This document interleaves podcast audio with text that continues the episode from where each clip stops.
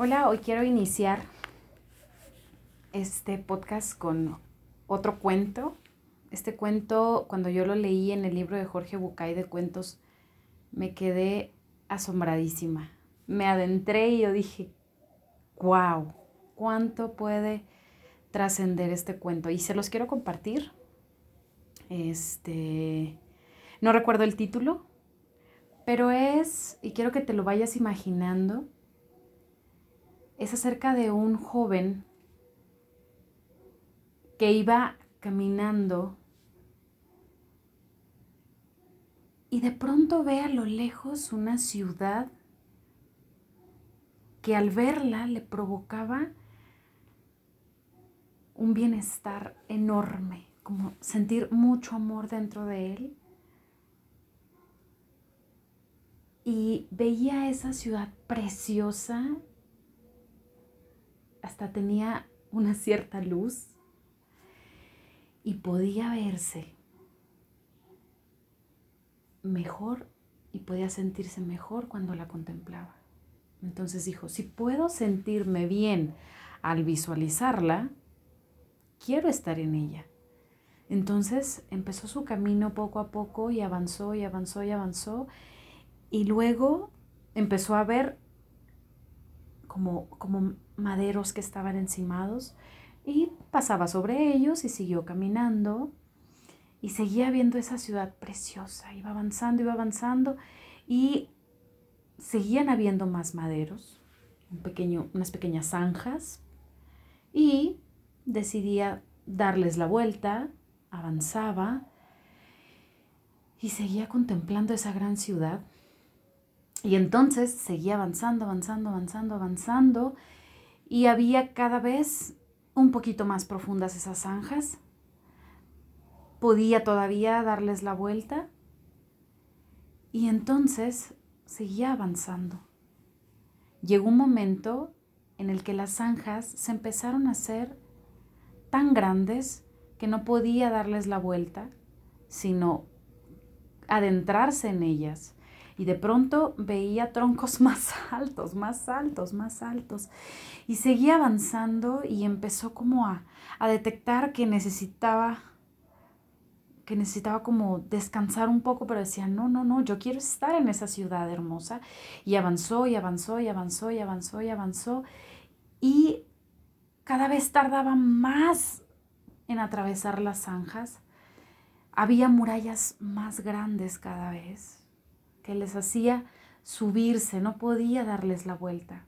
Subía y subía y subía y cada vez se fue cansando más, se fue cansando más, se fue cansando más, hasta que vio una muralla que tapaba su ciudad y él ya estaba cansado, ya no podía, humanamente estaba cansado y dijo, quiero ver esa gran ciudad. Y subió y subió y sentía que no podía y sentía que no podía y avanzaba y avanzaba y avanzaba y avanzaba. La logró ver en la cima y dijo, yo quiero estar ahí. Y bajó, pero bajando pudo ver que otra muralla más grande estaba enfrente de él. Se decepcionó, se puso muy triste se sintió molesto incluso.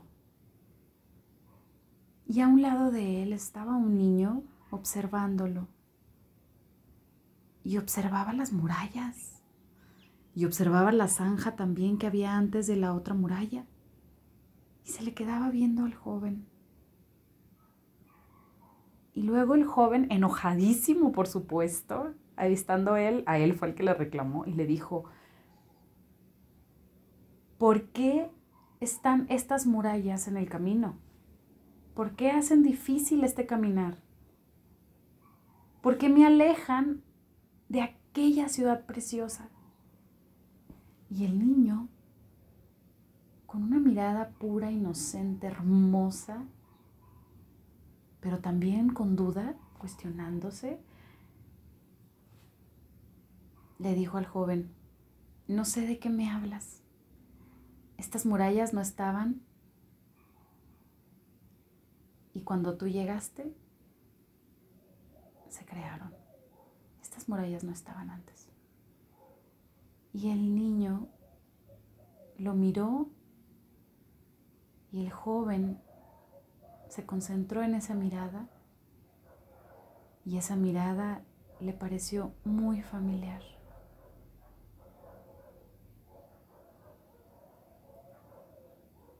Nos alejamos del Edén cada que decidimos vivir sin amor, de esa tierra preciosa que veo a lo lejos. Yo la alejo. Yo pongo los fangos, yo pongo los hoyos, las murallas inmensas. Yo decido convertir mi vida en una carrera de velocidad y en un viaje de exploración y de vivir en el amor. Tenemos todo dentro de nosotros para lograr llegar a donde nuestro corazón nos indica, nos muestra. Somos nosotros los que estamos poniendo freno al bienestar, al amor, a nuestra misión. Y son mis decisiones las que me darán mi propia libertad y no la de otros.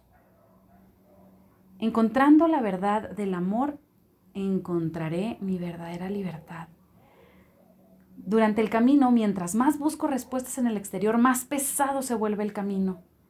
Se arman estas murallas, estos hoyos, y entre más observe en mi interior, podré avanzar de manera más fluida, pues he logrado identificar quién me acompaña, quién me está guiando, incluso en lugares donde no alcanzo a visualizar aún. Pero es un, un mejor lugar que no puedo imaginar. Puedo contemplar esa mirada tan libre de ese pequeño que es yo mismo, que me lleva a la libertad y me dice, a ver, espera, acuérdate quién nos acompaña.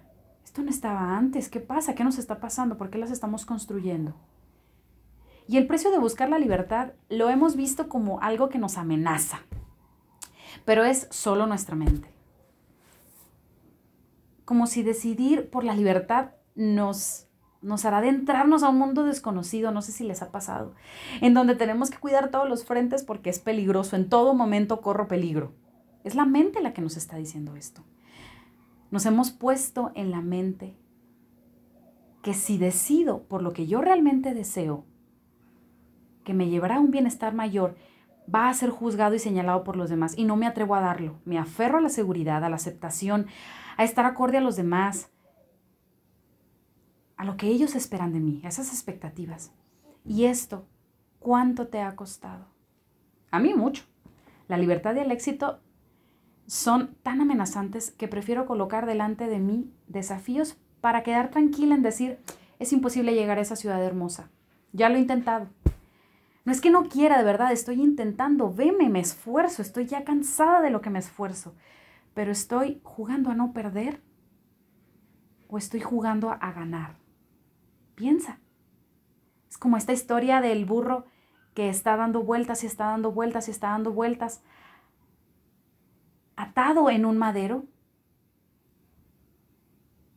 Pero yo decido cuándo quiero sentir ese poder, cortar esa, esa cadena, ese pequeño hilo que me ata a algo y empezar a avanzar. Porque puedo estar engañado pensando que he remado lo suficiente y me he cansado y que no he avanzado, en ningún, no he avanzado a ninguna dirección, pero se me olvidó quitar esa cuerda y yo la puedo quitar. Ahí radica la fuente de nuestra energía. Si visualizo que en realidad pertenezco a esta ciudad precisa, permítete ser humilde para reconocer que solo con la mano de Dios, ayudándote a ver ese amor que hay en ti. Porque nacimos del amor, entonces somos amor. Y mi camino, por lo tanto, será una exploración de amor y seré observador de ese caminar. Me dejaré guiar con la fuerza que ya llevo dentro de mí. Y esto me mostrará, me mostrará nuevos sendos, nuevas sendas. Me mantendrá despierto, atento a las muestras de amor que Dios me quiera dejar en el caminar. Y eso me mantiene vivo, me mantiene despierto a estar fuera del miedo. El precio de buscar la libertad entonces es decidir por nosotros mismos. Y vemos con amor para que de ahí, y vernos con ese amor para que de ahí emane la fuerza para vivir nuestra misión cada día.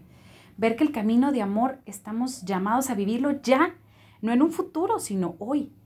Y lo haré cuando decida que me corresponde vivir en esa ciudad hermosa. Esa ciudad, hoy, en la medida que yo despierte, es mi día a día, teniendo toda la posibilidad para ir tras aquello que anhela mi corazón. Puedo ir tras aquello, pero si yo despierto a esta realidad, esta conciencia de que en realidad estoy llamado a estar en esa ciudad, es mi hogar. Nos da miedo la falsa idea de la certeza. Nos aterra no estar tomando decisiones correctas, pero la palabra ya nos ha dado ya nos ha dado un tip, fíjense muy bien. Esto viene, es el primer versículo de toda la Biblia. Eh, en el principio, Dios creó el cielo y la tierra. La tierra era caos y confusión. Oscuridad cubría el abismo y un viento de Dios alentaba por encima de las aguas. Y Dios dijo, haya luz, y hubo luz. Vio Dios que la luz estaba bien y separó Dios la luz de la oscuridad y llamó a la luz día y a la oscuridad noche. Atardeció y amaneció y ese fue el primer día. Y Dios dijo, haya firmamento por él, por el en medio de las aguas, que las separe unas de otras. E hizo Dios el firmamento y separó las aguas del firmamento. Y así fue. Llamó al firmamento cielo y atardeció amaneció y fue el segundo día. Y así hizo el tercer día la vegetación, las semillas y los frutos. El cuarto día hizo los luceros en el firmamento celeste para señalar el día de la noche y lo podamos identificar. El quinto día hizo las especies y las bestias que hay en la tierra, aire y agua, con el poder para multiplicarse y poblar toda la tierra. Y el sexto día, el precioso sexto día, hizo al hombre y a la mujer a semejanza suya, y puso toda a su disposición. Si Dios hizo todo en semejanza suya, no separó el amor de nuestra semejanza con Él. Está más profundo de nosotros que lo que podamos imaginar. Y pues ahora enfoquémonos en la parte donde dice todo era caos. Todo proyecto inició primero por caos. Todo gran empresa, todo gran proyecto, toda gran misión culminada inició primero por un caos y había confusión también. ¿Cómo empiezo? ¿Cómo avanzo? ¿Qué es lo mejor? Pero Dios fue poco a poco creando y veía que era bueno. Y esta parte me encanta. Él contemplaba cada obra, no le ponía significado de error. Él veía que era bueno. Dios no, no hace cosas malas, hace cosas buenas, hace cosas perfectas. Y cada lección que tenemos dentro de nosotros forma parte de una creación más grande. Y así sea una decisión la que has podido tomar, te coloca en otro lado de tu historia, en el otro lado del miedo. Dios requiere que nosotros decidamos. No puede haber acción sin no puede haber amor sin acción, ¿eh?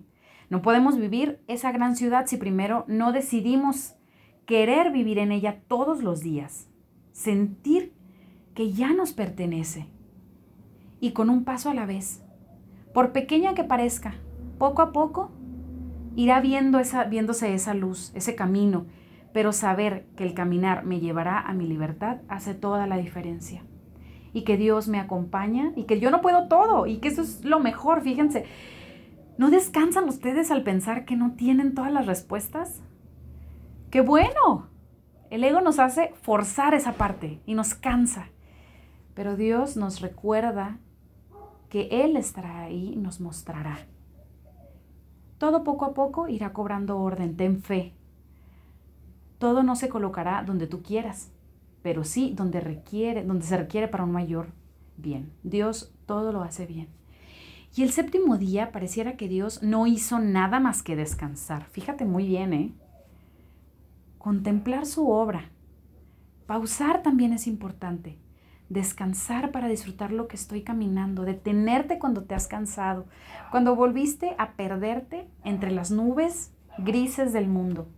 Es importante pausar para redefinir, aunque a veces nos da miedo por parecer coherentes. Y te pregunto, y esa, y esa para mí, eh, es pregunta para mí también, cuando me detengo agobiada por los mensajes de los deberías, de colocar el éxito en la percepción equivocada, o sea, desde los demás y no desde la mía, o los de que lo que el mundo me, me expresa, y al ponerle volumen a esas expectativas de lo que soy, de lo que el mundo me ha dicho que soy, otra vez quitarme como estos post-its, ¿no? Que post-its que decíamos en otro podcast. Cuando sucede esto, me tengo que alejar, me detengo, contemplo y me contemplo a mí también dentro de todo este plan y vuelvo a darle enfoque a lo que a lo que me da paz a lo que no me corresponde y a lo que sí me corresponde. Porque puedo tomar acción de todo lo que me corresponde hacer y eso me dará paz y libertad. Si opto por lo de los demás, solamente me volverá a atar. Yo solo me volveré a poner una cuerda eh, en, la orilla del lago, en el madero, y voy a seguir queriendo arrancar y darle al bote, pero me voy a seguir cansando. Y entonces yo me digo, cuando sucede esto, ¿no? Marce, si Dios te trajo aquí a vivir la vida, ¿por qué no vives la tuya? ¿Por qué no te enfocas en la tuya? Y, y esta parte me gusta decirla mucho porque dice, si Dios te trajo aquí a la vida, algunos lo saben, algunos no, pero yo nací en mi casa, nací en medio de, pues de nada. Estaba simplemente mis papás con el anhelo de que yo naciera, mi papá con el miedo de que iba a nacer sin nada en las manos, sin ser el doctor, y mi mamá también, pero con la certeza de decir, ella va a venir. Y mi papá le decía, no, vámonos al hospital, mira. Y, y, y ella dijo, no, ella va a nacer aquí. Pero ella ella no tenía nada y, tenía la certeza de que yo iba a nacer. Y entonces mi mamá se recostó y le mandó a mi papá que fuera por mis tíos, los que eran doctores. Ellos llegaron en la premura y ¿qué creen? Sin nada en las manos también. Y entonces, lo más hermoso fue que mi mamá recordó que tenía unas pinzas de operación que una alumna de ella había dejado en, el laboratorio y le dijo a mi papá, ahí en el cajón hay unas tijeras, hay unas pinzas, sanitízalas con el alcohol y corta el cordón porque ella ya viene. Entonces yo vine y me recibieron mis tíos, pero yo traía el cordón umbilical ahorcándome. Entonces Dios desafió todo y mi mamá también en su pensamiento decir, ella va a nacer. Y mi tío, al verme que no respiraba, empezó a hacer mis ejercicios y yo di una bocanada de aire. Creo que por eso soy tan acelerada. quiero correr, quiero vivir, quiero salir, quiero, quiero estar en esa tierra prometida porque seguramente él me susurró en el seno de mi mami que yo estaba llamada a hacer grandes cosas y tenía una misión muy fuerte como la tienes tú. No hay ni, ninguna misión pequeña. Y no vinimos a hacer pequeñas cosas, nadie. Vinimos a hacer grandes cosas porque alguien ya nos susurró antes de salir a este gran mundo. Y este gran mundo puede ser una amenaza o puede ser este lugar donde te corresponde dar amor y donde vas a recibir también amor, pero estás llamado a vivir en esta tierra preciosa. Entonces, por eso cuando yo me digo, si ya te trajo Dios a la vida, si tú también ya decidiste vivir, porque también tuvo que ver que yo reaccionara, y dije, no, no, despierta, estamos llamados a algo más grande, despierta, este es el camino. Y si Dios nos trajo a la vida a ti y a mí, de la manera en la que tú también hayas llegado, ¿no nos corresponde vivir nuestra vida? ¿No nos corresponde darle color a todos esos sueños que Dios pensó en nosotros? Y de verdad,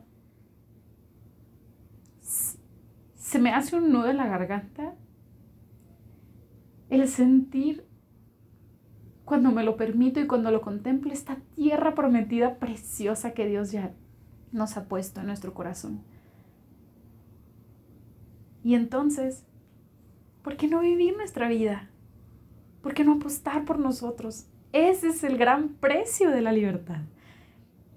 Soltar todo lo que me han dicho, lo que me han mostrado y decidir por lo que ahora yo dejo de lo que todo, todos estos maestros me han enseñado y optar por mí.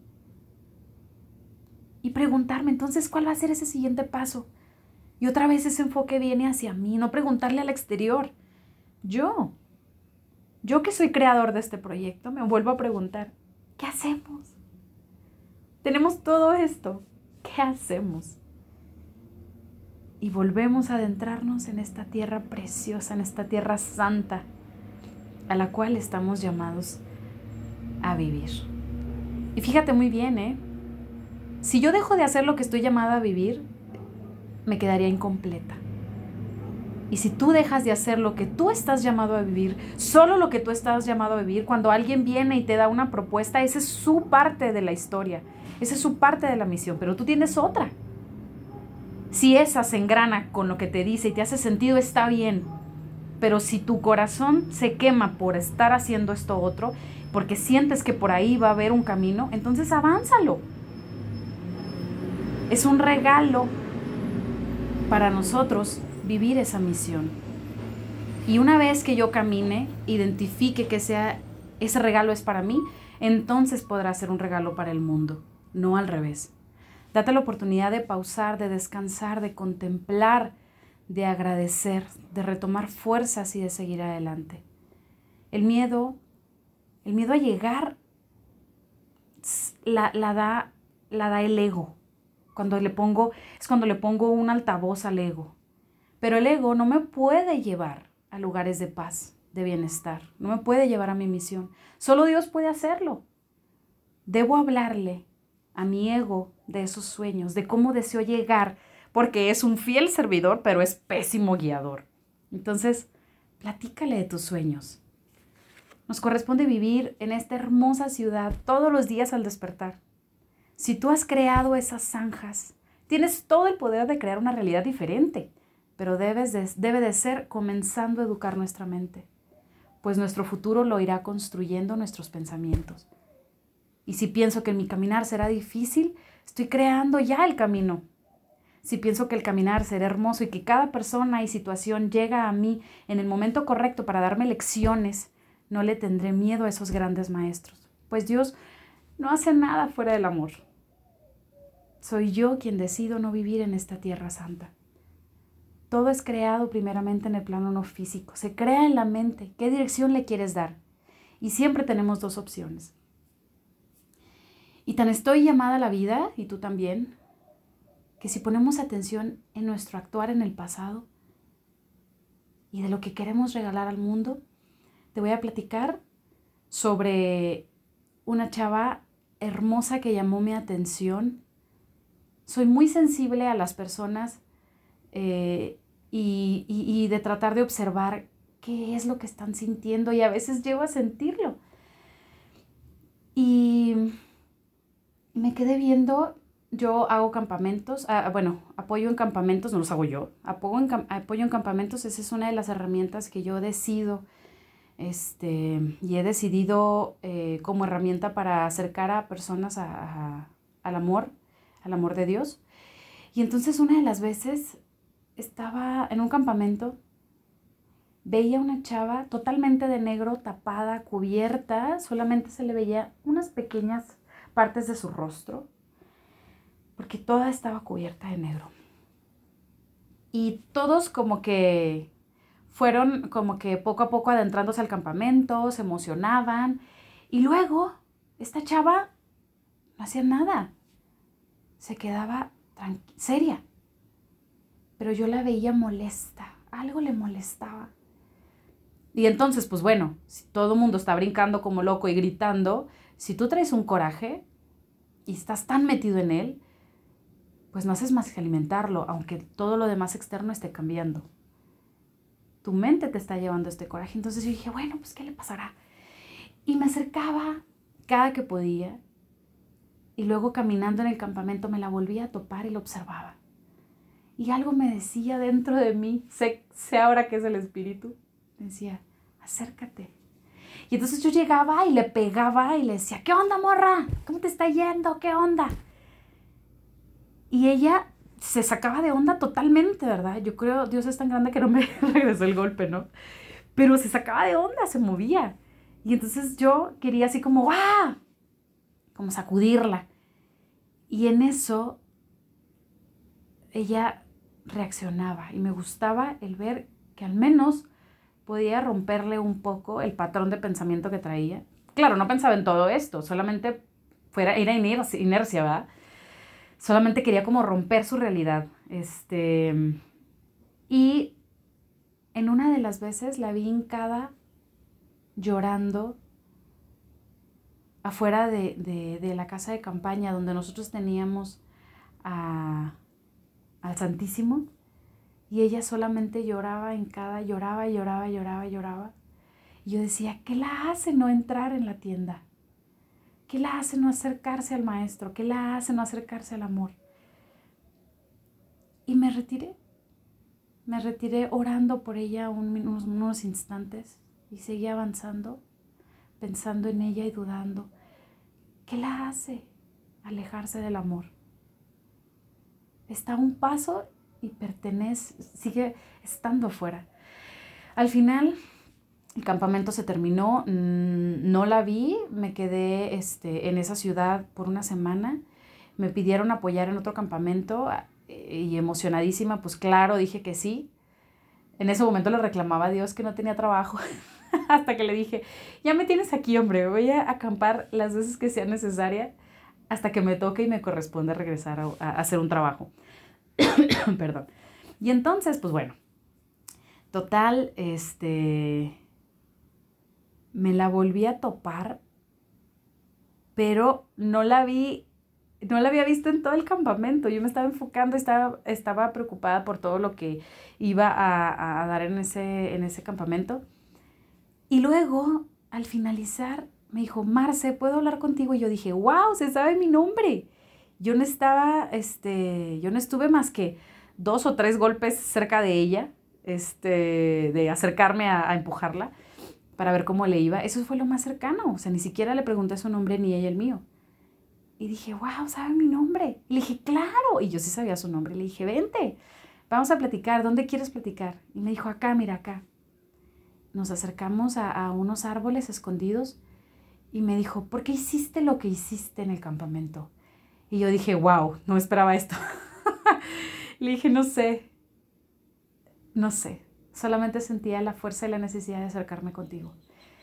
Y discúlpame por la manera en que me acercaba, pero esa fue la manera, la, la manera que, pues que pude hacerlo, ¿verdad? Y me dijo, tú y otro chavo y me dijo, Jacim, tú y Jacim fueron mis ángeles en ese campamento, porque yo lo que quería era suicidarme. Y cada vez que tú te acercabas y me sacudías, realmente me estaba sacudiendo, porque estaba pensando en todas las maneras que me faltaban de suicidarme, porque pienso que soy muy cobarde y que no he podido suicidarme. Y yo dije, wow. Y, y en uno de los juegos me caí, nadie se dio cuenta que yo me había caído. Y entonces me acerqué a la pared, me recargué y Jacim se acercó conmigo y me dijo, ¿te sientes bien? ¿Pasa algo? ¿Necesitas algo? Y yo le dije, no, no, porque estaba muy enojada. Y él me dijo, espera. Y él dejó el wingo y la pala que traía. Y entonces fue por una manzana, la lavó, me la dio y me dijo, ten, te vas a sentir mejor. Ese, Marce, es el acto más grande que han hecho conmigo. No dejen de hacer lo, que hicieron. Y, le dije yo, o sea, me impacté cuando dijo el nombre y le dije, Jacim es mi hermano. Hacemos campamentos junto con otro hermano. Y me dijo, no lo dejen de hacer. Y entonces yo sentía un revoltijo, o sea, una, una, Sentía muchísimo amor, seguía revoloteando, la, sentía la, eh, como, como todo el amor vibrando dentro de mí, que fui a decirle a Jacim, porque tenemos que ir a decirle al mundo las cosas que hacen bien, las cosas que están haciendo bien, las cosas que nos despiertan a la conciencia del amor. Agradecer nos coloca en el lugar del amor. Porque a veces hacemos cosas y pensamos que las hacemos mal o pensamos que no van en el estereotipo de los demás y necesitamos ser la luz de alguien para decirle, hey, te veo más feliz. Aunque a veces no sea lo que nosotros esperábamos de ellos, ¿no? Que estuvieran en un trabajo súper importante. Bueno, deciden por otra cosa. ¿Y qué? Hay que confiar y hay que honrar el proceso de la otra persona. Dios le está comunicando algo, así como te lo comunica a ti. Respeta y honra y acércate. ¿Qué necesitan los demás? Preguntas. No necesitan respuestas, necesitan preguntas. Oye, ¿qué te gustaría hacer con eso que te das cuenta? Oye, ¿qué decides ahora que te das cuenta de esto? ¿Cómo te sientes con esto? ¿Y qué quieres hacer? Cuando en la punta de la lengua sintamos que queramos darle la respuesta, evítate. Evítate que el ego salga y da permiso a que el amor y la humildad florezcan para que llegue a una sabiduría propia a la otra persona porque no sabemos ni siquiera qué es lo que le toca al otro. No sabemos la medicina del otro, porque no estamos viviendo esa enfermedad. Entonces hay que acompañar, por eso es tan importante acompañar. Si yo dejo de hacer lo que me corresponde, así ante los demás sea lo más loco, lo más amenazante, lo incorrecto, lo importante es que seas tú el que decías por ti. Y si decides vivir en el amor a través de tu misión, tarde o temprano no habrá que estar justificando tus decisiones. Tu enfoque ya no estará en el exterior, sino en el interior. Y pasa algo adicional. Encontrarás esa fuerza, encontrarás tu ser, esa fuerza de Dios que ya hay en ti. Y la gente te soltará, ¿eh? Porque una, o entendieron, dos. Porque eligieron decidir, porque eligieron a alguien más para infundirle ese miedo que ellos propios traen. No es que sean malos, es que traen mucho miedo. Y lo nuevo nos amenaza, la mente le amenaza. O bien decidieron ellos mismos caminar y vivir su propia ciudad hermosa. Siempre tienes dos opciones, el miedo o el amor. Esas son las dos emociones universales. De ahí emanan todas las demás. Y todo lo que pertenezca al amor, no entra el miedo. Y todo lo que no pertenezca al amor, infunde miedo. ¿Qué eliges para ti? Y cuando no puedas más, cuando humanamente no veas respuesta, salida, modo de avanzar, inclina tus rodillas y pídele a Dios, muéstrame Señor, muéstrame tú que sigue, porque yo ya no alcanzo a ver, porque yo ya no puedo. Y admitir esto nos quita un lastre de la espalda, pero es el camino hacia la libertad, porque reconocemos que Él es quien sabe, que sigue y nos lo va a decir al corazón y nos lo va a susurrar y entonces va a entrar dentro de nosotros como una conciencia. Y estoy segura, segura que te mostrará el regreso, el regreso a casa, a esa hermosa ciudad en donde te corresponde vivir todos los días. No tengas miedo, Recuerda que somos más espirituales que humanos. Somos más amor que simplemente carne. Nos vemos en el camino.